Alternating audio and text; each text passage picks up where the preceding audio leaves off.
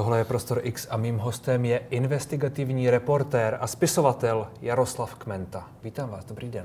Dobrý den. Vy jste doslova před pár dny vydal knihu Rudý Zeman a říkáte, že to je ta, která vás vyšťavila jako žádná jiná. To jste jich napsal už 13. No, respektive ona je 13. No.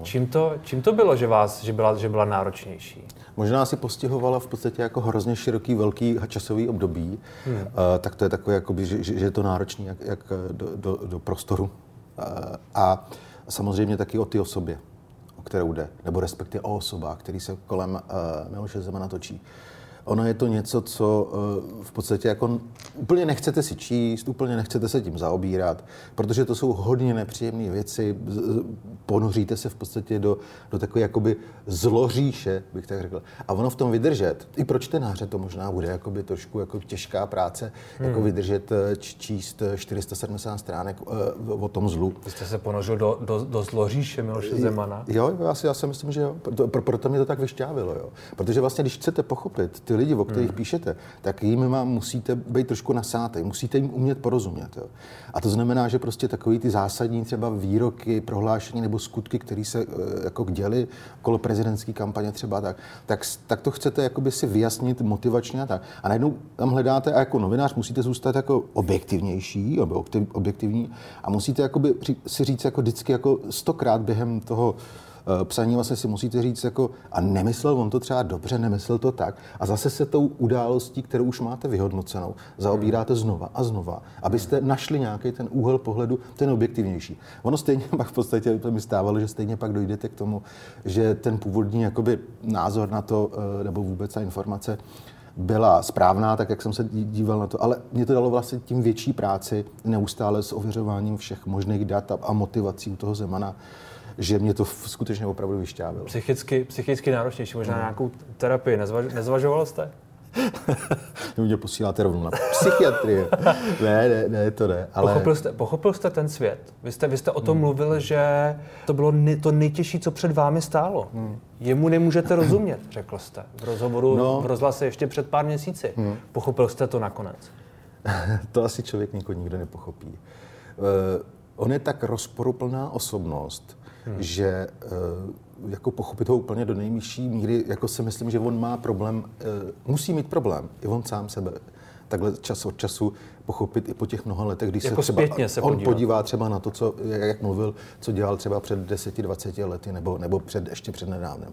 A myslím, že to je prostě problém jakoby pochopit i to nejbližší okolí. Já si myslím, že, ale v tom netkví jakoby ta podstata toho problému, že on je nepochopitelný. On je svébytnej, on je, jak říkají jeho blízcí spolupracovníci, kteří ho mají rádi, tak oni používají takový hezký výraz. On je mnohovrstevnatá osobnost, na kterou se musíte dívat ze všech možných úhlů pohledu. Ale já si pořád myslím, že prostě mnohovrstevnatá osobnost ještě neznamená, že bychom měli na něj nazírat, nebo mohli na něj nazírat jenom jako na nějakou skvělou, úžasnou politickou bytost, která prostě vemte si tady z každého něco ze mě, já jsem prostě váš celý. Ono to tak ve skutečnosti není. Ale to je přece taky pravda. On přece je zároveň asi i pragmatik, to je možná slovo, který tam taky zapadá a prostě je dobrý politik, který ukázal svoji sílu v tom, co dělá mnohokrát a ostatně teďko je na hradě a má ten vliv, jaký má právě díky tomu, že je dobrý politik, nebo ne? To ano, to on umí být dobrý politik, ale myslím si, že tu cestu, po který se dal nejméně od roku 2003 a pak vlastně už jako v plné síle od roku 2010, je hrozně komplikovaná a myslím asi tak nejčernější v jeho politickém životě. Protože on se vlastně spojil, bych řekl, s ďáblem, s čertem, aby dosáhl toho svého kýženého úspěchu, aby se jakoby vrátil znovu do politiky a ukázal všem, že on to umí a je dobrý, tak mu vůbec prostě nedělalo problémy snížit tu morální laťku v pojímání té politiky jako takové. Takže on ji snížil úplně na nejmenší úroveň a může ji dneska přeskočit, kdo chce. S kým se tedy spojil? S jakým ďáblem? S jakým čertem? Proč je tohle to nejčernější období? No, já tu knížku v podstatě jsem začal psát na základě toho, že mi bylo nejasný to financování jeho předvolebních kampaní, ať prezidentský nebo i stranický. A vždycky mi v tom jakoby vyskakovalo podezření, že tam jsou nějaké jako vlivy, které nejsou úplně čestní. Nebo aspoň takhle. Oni se k nim nepřiznávají. Jo. A vlastně ta cesta toho rozkrývání toho majetku, respektive finančních aktivit, vlastně tak je vydlážděná některýma lidma, na který jsem se pak zaměřil. A to je vlastně jakoby takový to asi ústřední motiv vlastně toho pohledu na toho Zemana. Zeman se uměl obklopit ďáblama. On sám jakoby ďábel nepůsobí, nevypadá, on umí samozřejmě a dokáže to prostě být na některé lidi, které jsou jeho voliči, tak umí být prostě milej, umí být vstřícnej. Na ty, který ho nenávidí, tak samozřejmě je hulvácký. Ale ve vztahu k těm spolupracovníkům si vybral někteří, kteří to za něj dělali. A v podstatě ta hlavní síla té knihy je, že se tam vlastně člověk jakoby dozví, si myslím, o tom zákulisí těch jeho spolupracovníků. Jedna etapa je tam zcela jasná, to je všechno, co se teď točilo okolo Miroslava Šloufa. A pak druhá etapa, tam bych to zosobnil do jedné postavy, a to je vlastně Martin Nejedlý, jeho současný důležitý poradce. Čili Miroslav Šlouf, to je rok 2009, řekněme, až do roku 2009. To je od 90. let, až do toho roku 2012. Ale on přece měl i vliv, ano. On přece měl klíčový vliv na tom jeho návratu potom do té kandidatury, nebo ne? Ano, tam ještě právě fungovalo to, že bych to objasnil. Miroslav Šlouf je takový jako letitej a významný člověk, který pomohl tomu Zemanovi v podstatě už v 90. letech. A Miloš Zeman si ho dlouhou dobu jako choval jako svoje dítě a nedal na něj dopustit. A v podstatě jakoby právě on si dělal pak, co chtěl, právě už na úřadu vlády v letech kolem milénia roku 2000. A Miroslav Šlouf tam narostl jakoby na síle takového, v podstatě by řekl, on už nebyl šéf poradce úřadu vlády, ale takový lobista pro všechno. A zařizoval si vlastně i pro sebe kšefty nebo pro kšefty pro svý kamarády nebo spřátelené osoby a podobně. Tam ze shodou okolností zmínil takovou výbornou historku, kterou mi říkali lidi, kteří ho znali. On prý v těch kolem roku 2000 tak se vyznačoval tím, že v těch utajovaných nebo ilegálních schůzkách s podnikateli, tak vždycky říkal, použil takový výraz, jo, kapustičky rostou, kapustičky ještě tady hodně, to se rozdělíme. On vlastně použil pro ten výraz jako toho majetku, o který se jako bavili, že to byly pro ně ty kapustičky. A pak postupem let vlastně vždycky jako říkal, no tak kapustičky už docházejí, ale ještě se nějak domluvíme. A o tomhle Miloš Zeman věděl? Tohle všechno schvaloval? Já si myslím, že on o řadě věcí nevěděl. Oni ho samozřejmě neinformovali. Oni vylezli vždycky jakoby po jeho zádech nahoru. A Miloš Zeman byl šťastný, že prostě má tu funkci a vyhrál a může se prostě vytahovat a jeho ego prostě vystřelilo se na Mars. A ty lidi pak už si z větší části dělali, co chtěli. A což se mimochodem bylo krásná ukázka toho, že když jsme pak se dostali jako novináři po vraždě Kmotra Mrázka k odposlechům, který se tady vlastně jakoby schromažďovali, policie schromažďovala odposlechy na zločince.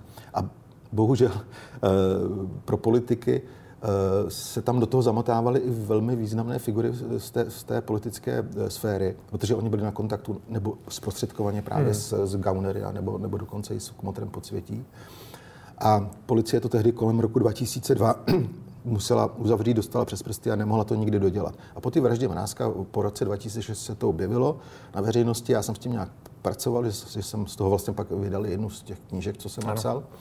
A tam z toho vycházel vlastně naprosto jednoznačně ten Šlouf, protože on byl přímo na přímém kontaktu s Mrázkem. Tak tam z toho vlastně vyplývalo, že on mu pomáhá. On mu pomáhá se dostat k nějakým zajímavým, buď to zakázkám, anebo možnostem, kde ten Mrázek jako doloval. Jeden z nejbližších lidí Miloše Zemana v té době pomáhal Kmotrovi. Mrázkovi, mimochodem, ono se mluvilo nějakým způsobem i o napojení Andreje Babiše tam. Hrál v tom nějakou roli, v tom příběhu Františka Mrázka.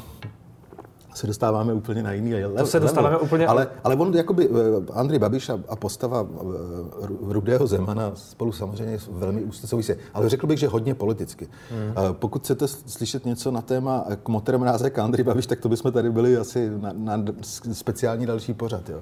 Ono to je takový jako hodně složitý, komplikovaný, ale to asi dneska nebudete chtít rozebírat. Možná se k tomu ještě vrátíme, ale vy jste to teď zmínil.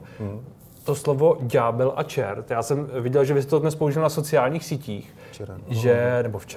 že Miloš Zeman je ďábel, Andrej Babiš je čert a spolu jsou když se to vlastně spojí ty síly, tak z toho vlastně vzejde nějaký Lucifer prostě, nebo Sauron, nebo tam si dosaďte cokoliv, protože já si myslím, a proto v podstatě já jsem před 2 lety napsal knížku Boss Babiš a letos přicházím s tím Rudým Zemanem a myslím si, že lidi, kteří si přečtou obě knížky, tak si myslím, že budou mít dostatek informací k pochopení toho zákulisí tyhle ty vysoké politiky, které se týkají hlavně těch 2 figur.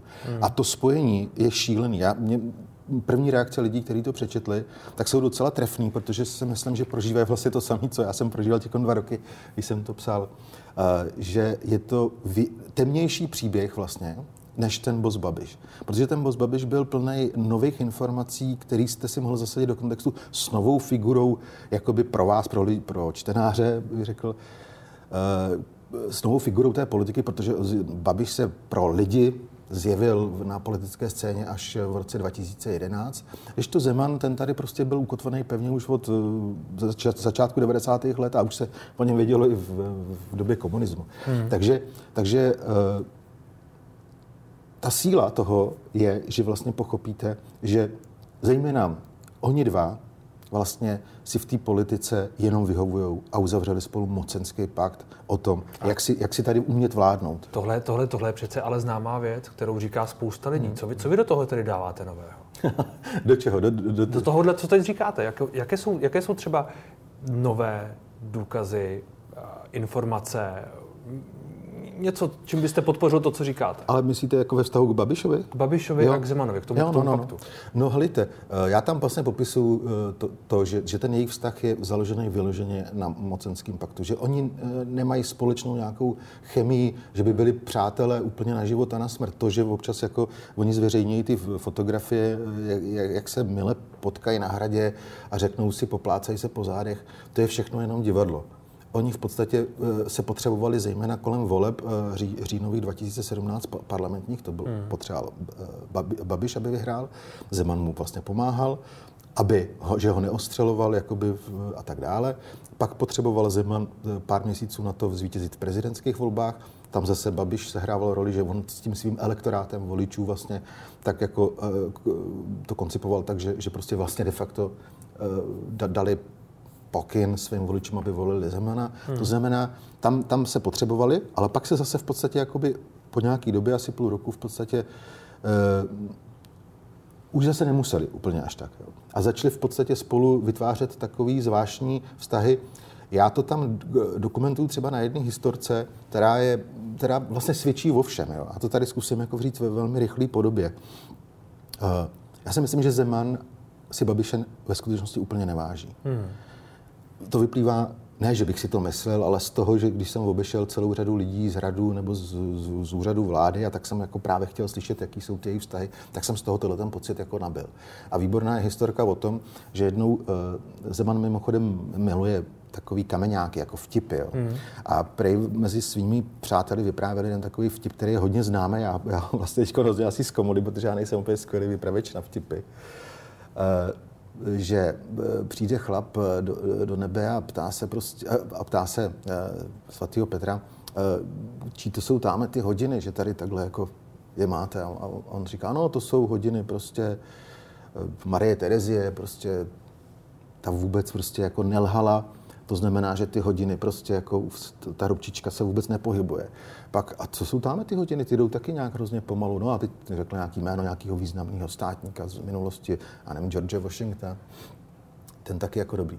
A teď se podívá ten člověk na další hodiny a tam prostě úplně jak to lítá a říká, to jsou čí hodiny?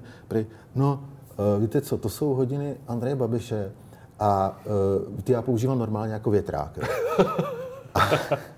Že jako ten lže.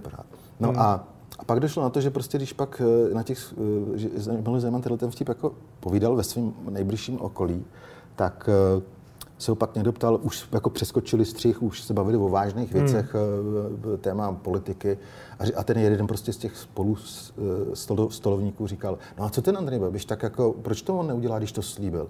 A Miloš Zeman se prý takhle jako podíval na ně a říkal, no jo, Andrej Babiš větrák, no. Jakože on si ho moc neváží, on se mu trochu směje. Já si myslím, že tam mezi nimi prostě je to fakt jako velký divadlo, který před náma hrajou. Ale pozor, vždycky, oni jsou velký pragmatici a vždycky si vyhovějí. Oni akorát prostě jako v podstatě tahají teďko jako ty nízky. A myslím si, že problém Miloše Zemana nastává ve chvíli, kdy on na ten úřad už úplně nestačí díky svému zdravotnímu stavu, což je jakoby i očividně jako hodně vidět. A tam si myslím, že najednou cítí velkou příležitost Andrej Babiš ho jaksi válcovat. Jo. Protože si myslím, že když máte prezidenta, který je odkázaný na svůj běžný život, na nejbližší spolupracovníky, aby vůbec někam došel. Teď to nemyslím jakoby zle, protože každý jednou ze stárneme a budeme mít problémy, to bych nechtěl takhle jakoby očerňovat, to v žádném případě. Ale jen to konstatuji prostě do toho faktu, do ty politiky vysoký. Jo.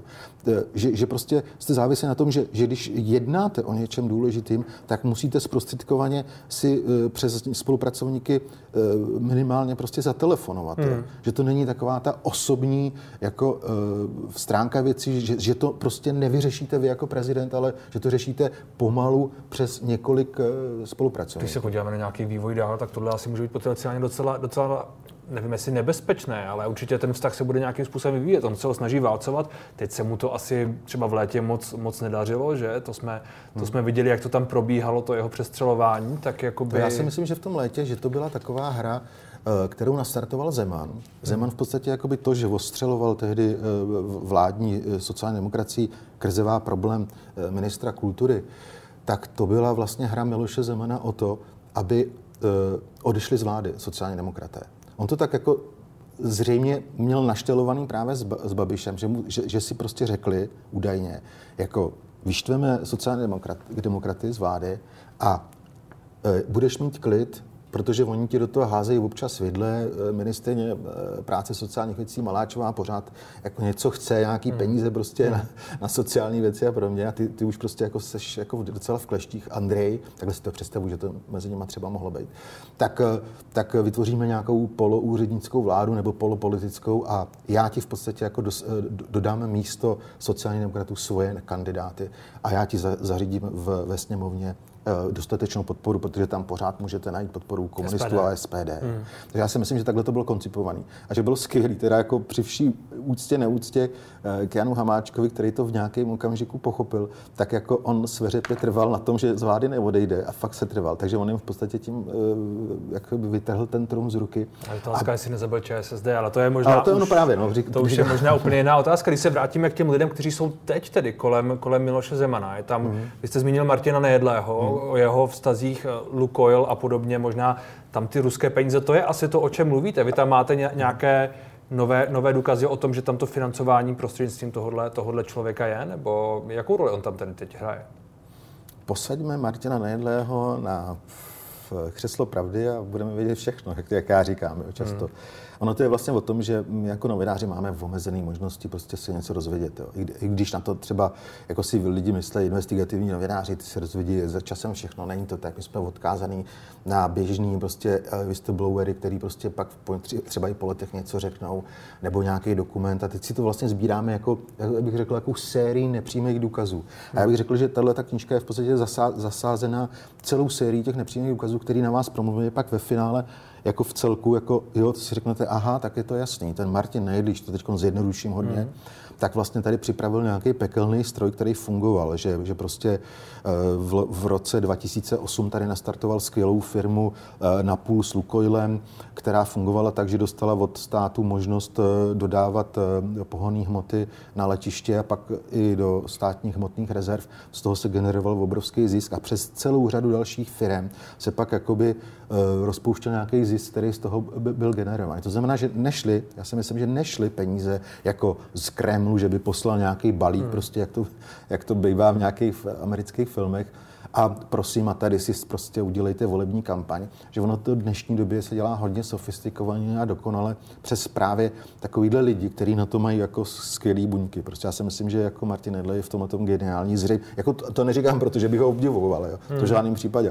Ale musím konstatovat prostě, že jak jsem prohlídl ten jeho čertovský stroj, tak prostě se k tomu přistupoval jako geniálně. Já jsem v podstatě na to narazil úplně náhodou už v roce 2002. 2012, bylo vlastně těsně před volbama, prvníma přímýma volbama. Teď mluvím nespisovně, a před přímými volbami. To je v pořádku.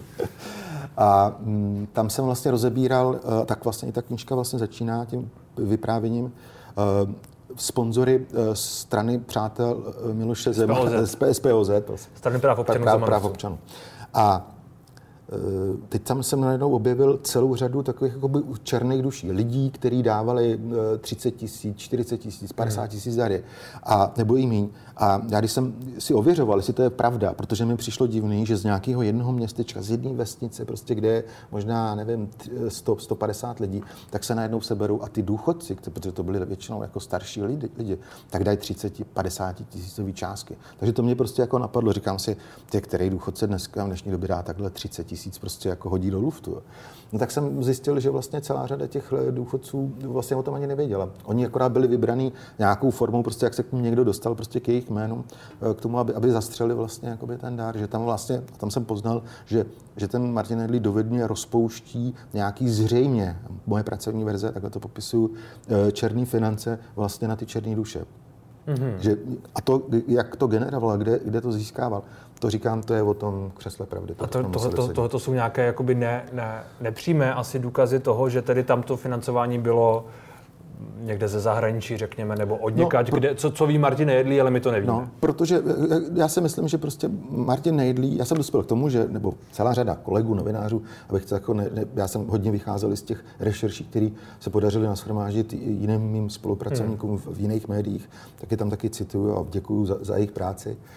Tak vlastně jsme došli k závěru, že vlastně jediný pořádný biznis, který ten Martin Nejedlý dělal, tak byl vlastně jako obchod s ruskou ropou, jako respektive s leteckým petrolem v rámci tady toho českého biznesu s letištěm. Takže vlastně tam celá řada dalších firm, kde on nějak figuroval, tak to už byly vlastně takový jako v úzovkách plívy, jako támhle něco malého, drobného, a v podstatě to bylo jenom takový jako už jako systém na rozproudění těch financí někam dál, aby o tom nebylo vidět. A mě hrozně zajímavá třeba kauza, kterou velmi dobře už před časem popsali reportéři České televize, která se týkala jednoho velkého prostě korupčního skandálu na severní Moravě, který se týkal a týká se docela jako vlivné takový, jako se mu říkalo moravský, ostravský dalík, jako ve smyslu, že to byl lobbysta nějaký Martin Dědič. Ano, přesně tak. A on byl vyšetřován policií a ta policie prostě se zaměřila na jeden segment toho celého případu, že prostě prali špinavý peníze. A najednou se z toho prostě vyvrbil i nějaký spolupracovník, blízký, letitý kamarád Martina Nejedlého, nějaký Bronislav Mikiska, který tam sehrával hrozně klíčovou roli v tom praní špinavých peněz. Oni jsou dneska dokonce jakoby stojí před soudem a budou se zpovídat prostě za to praní špinavých peněz. Ale já si kladu otázku prostě, proč Nejedlýho nejbližší spolupracovník figuroval vlastně v tomhletom procesu praní špinavých peněz. Což spolu jakoby teoreticky vůbec nesouvisí, nebo nemělo by, ale no, je tam ale nějaké napojení. Právě já si myslím, že část těch peněz, aby on zastřel Nejedlý ten prapůvod, kde se vzali, tak on využíval jakýkoliv možnosti, jak to znepřehlednit, ten tok peněz. Systém praní peněz asi přes celou republiku. Já si to myslím. Když jste mluvil s těmi lidmi okolo Miloše Zemana a okolo toho, jak to tam funguje, já jsem tu mluvil s mnoha lidmi, podle kterých na základě toho zdravotního stavu, který jsme taky zmínili nějakým způsobem, že je teď hodně manipulovatelný pan prezident. Děje se tohle podle vás? Nebo... Já to v té knize úplně už tohleto nerozebírám, ale když se mě ptáte takhle jako napřímo, tak bych řekl, ono je to hrozně těžký se vyjadřit ke zdravotnímu stavu někoho. Ale to není úplně o zdravotním stavu. Jako on ten zdravotní stav je nějaký, všichni něco vidíme, oni něco tvrdí, ať si asi každý si udělá obrázek sám, ale jako to, jaký to má vliv na to de facto fungování toho prezidentství a třeba i té geopolitického zaměření, toho, co kde pan prezident řekne a podobně, tak to se možná nějakým způsobem projevuje, nebo ne? Helejte, tak já vám to řeknu takhle. Já si myslím, že už tady pár měsíců nemáme prezidenta v podstatě, protože on právě tím, jak je slabý už jakoby v tom svým zdravotním stavu, tak prostě už nemůže úplně dostatečně vykonávat ten úřad. Oni se snaží dělat všechno proto, aby to vypadalo, že je to všechno v pořádku, že to zvládá. ale myslím si, jako, že ty informace jsou opravdu děsivý a myslím si, že já teda na základě těch informací, které mám, tak spíš jako takovým respektem sleduju, jak to teda nakonec ještě ve finále ten Zeman jako zvládá. Já třeba si myslím, jako, a teď to můžu posuzovat subjektivně, no. Já bych v situaci jako Zeman, tak já už to dávno vzdám. Jo, prostě. Možná v tom můžeme nazírat jako zase z druhé strany nějakou sílu, že prostě on se prostě snaží a nechce se posadit třeba na ten vozejk, protože chce ukázat, že prostě se s tím osudem ještě popere a tak. To je sice všechno hezký, ale nepěkný je, že pak vlastně najednou ten prezidentský úřad zastávají prostě lidi, kteří nebyli zvoleni v přímých volbách. No vlastně a to na tohle se vlastně ptám. A když zmiňujeme Martina Nejedlého, je tam ještě někdo další, kdo má podobně silný vliv? Jo, tak to určitě. O kom se možná tolik nemluví? No takhle, velmi se mluví, a to je taková oficiozní funkce a to je nutný, jaký jako samozřejmě zmínil, a to je vlastně Vratislav Mynář, který je vlastně kancléřem a takovou, jak bych řekl, druhou figurou po Martinu Nejedlému. No a další lidi, to už jsou takový sekční úředníci, který vlastně vydělávají na tom, že jsou na hradě, jo, jako bych řekl, ten svůj... Jako, to je hrozně těžký jako si představit, jak se vrcholná politika dá zneužít anebo využít. Já si myslím, že nejvíc v podstatě na tomhletom situaci vydělává Andrej Babiš. Ten dneska přejímá vlastně de facto i jeho voličskou základnu, a zároveň přebírá v podstatě i tu pravomoci, jako oni samozřejmě na něj nepřejdou, on si je nenechá vzít, když je v pohodě v cajku, je mu zdravotně vypadá na 30, jak říkal pan Mynář. A tak, ale ono to tak ve skutečnosti jako v podstatě vypadá. Jo. Některé ty zahraniční cesty dneska, který vykonal vlastně premiér Andrej Babiš za prezidenta, jsou toho důkazem. Yeah. Když se bavíme o Andreji Babišovi, tam ten jejich vztah, ale ten přece jde dál. Ten jde až do dob opoziční smlouvy. Už tam někdy začalo nějaká jejich... A tam se asi nedá mluvit o spolupráci, nebo dá se mluvit o spolupráci? Dá se mluvit o spolupráci. Ono tam totiž jako... A což je v podstatě, to je právě ten hezký, že se to hezky krásně spojí, ty dvě knížky Babiš a Rudý Zeman, že tohle popisují velmi jakoby... důkladně vlastně v tom bosu Babišovi. A to byl ten začátek, jak to vlastně celý začalo s nima. Do roku 96-7 tady byly spíš, dejme víc, jako pravicové vlády. A s nima Babiš nebyl úplně velký kamarád. A tak jako koukal, ještě byl takový mladý začínající podnikatel, který tak jako už věděl, že má nakročíno, ale potřeboval by někoho v té politice. Ale on v té době, do roku 96-7 neměl. No a najednou se to tady začalo převracet, začal tady růst prostě levicová ČSSD, což bylo dobře na tu dobu. A vyklubal se tady prostě silný Zeman, který dovedl tu sociální demokracii do vlády. A v ten moment, prostě ještě těsně předtím, než se tohle ten akt stal, tak vycítil zřejmě příležitost Andrej Babiš v tom, což já jsem rekonstruoval později, že, a můžu to říct takhle, že se objevilo v účetnictví sociální demokracie 5 milionový dar, na tu dobu velmi vysoký, který přišel z panamské firmy Beltomate. A já jsem pak dohledal, že ty lidé z té firmy Beltomate, že jsou to spolupracovníci Andreje Babiše. A okamžitě poté, pár měsíců poté, začal prostě jako takový, bych řekl, raketový růst Andreje Babiše, jak v biznesu, tak i v těch, bych řekl, v tahání politiků. A tam byla s tím spojená ta privatizace potom, nebo to Potom, protože oni mu nejdřív vycházeli vstříc tak, vláda sociální demokracie, že dosazovali lidi do státních podniků, zejména petrochemického průmyslu, kteří byli nakloněni zájmům Andreje Babiše. Tím pádem v podstatě vznikal takový neuvěřitelný konglomerát, že tady jste měl vlastně firmu, soukromou firmu Agrofert, která nějak rostla a zároveň asi v 6 v obrovských chemičkách, který byly biznisově napojený na Agrofert a vzájemně se jakoby spolu obchodovali, tak tam prostě seděli významní manažeři dosazení státem, kteří ale měli jako byli tělem i duší vlastně agroferťáci, respektive s Babišem domluvený. Takže to vznikal jako socialistický systém, který dlouhou dobu nikomu nevadil, protože sociální demokracie byla u vlády pak ne 4 roky, ale pak vlastně 8 let s nějakýma těma obměnama. A Andrej Babiš si našel velmi silnou pozici a velmi silného přízněnce vlastně Stanislava Grosse. To byl takový korunní princ sociální demokracie, který se pak stal i předsedou, ale hodně dlouho byl ministrem vnitra. A v podstatě tam docházelo k tomu silnému propojení toho klientelistického systému Andreje Babiše.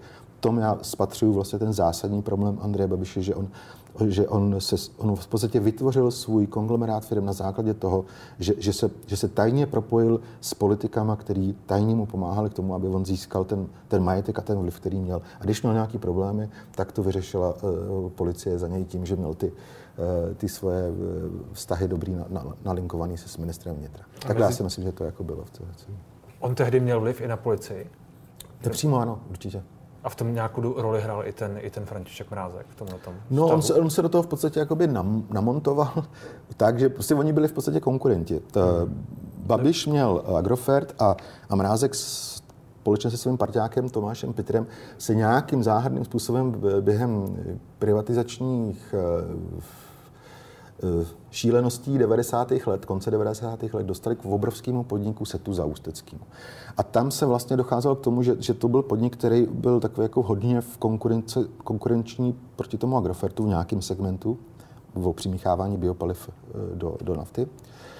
A tam najednou oni se střetávali. A Mrázek zřejmě si myslím, jako vycítil, jakým způsobem může bojovat proti Babišovi, že bude oslabovat toho Grosse.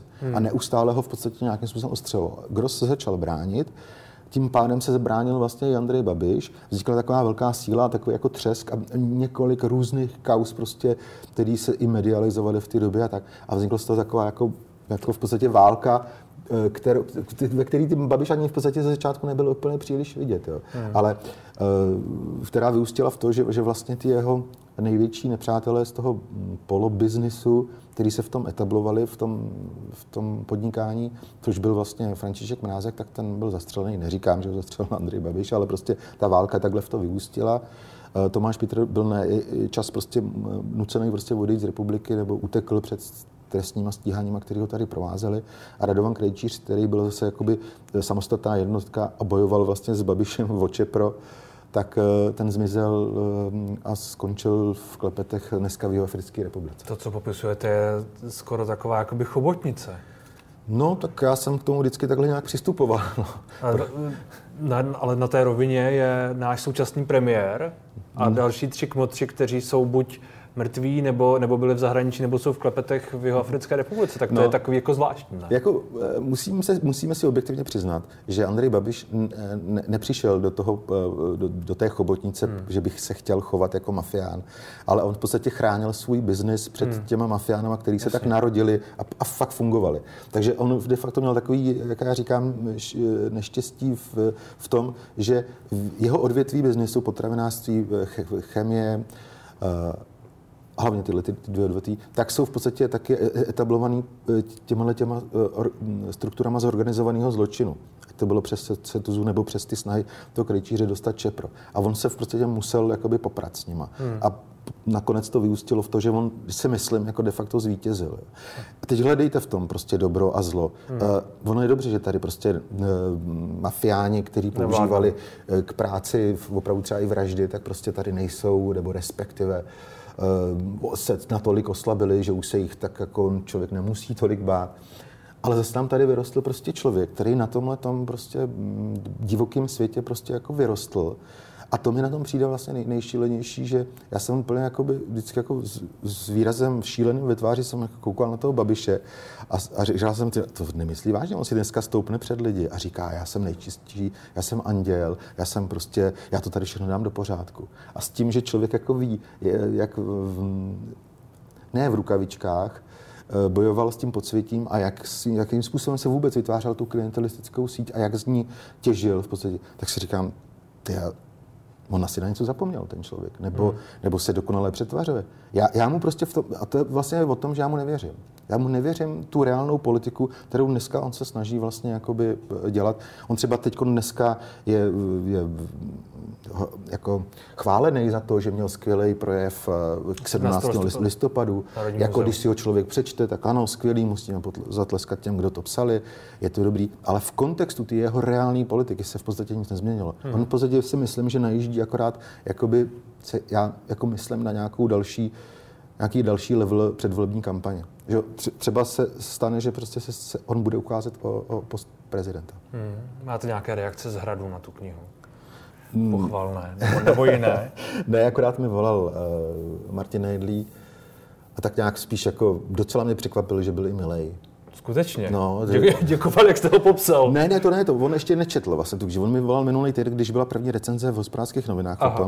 A tak se ptal, tak jako, že píšu knížku a o čem bude. A já mu říkám, no o Rudým Zemanovi. A tak se zasmál. Tak jsem mu říkal, že mu jako jednu pošlu se srdíčkem, jestli chce. A on říkal, ne, srdíčka tady má prostě v gesci někdo jiný, to necháme panu Václavu Havlovi. A byl fakt jako neskutečně milá, úplně mě překvapil. Já prostě jako si říkám, já bych s ním šel i na pivo, jo.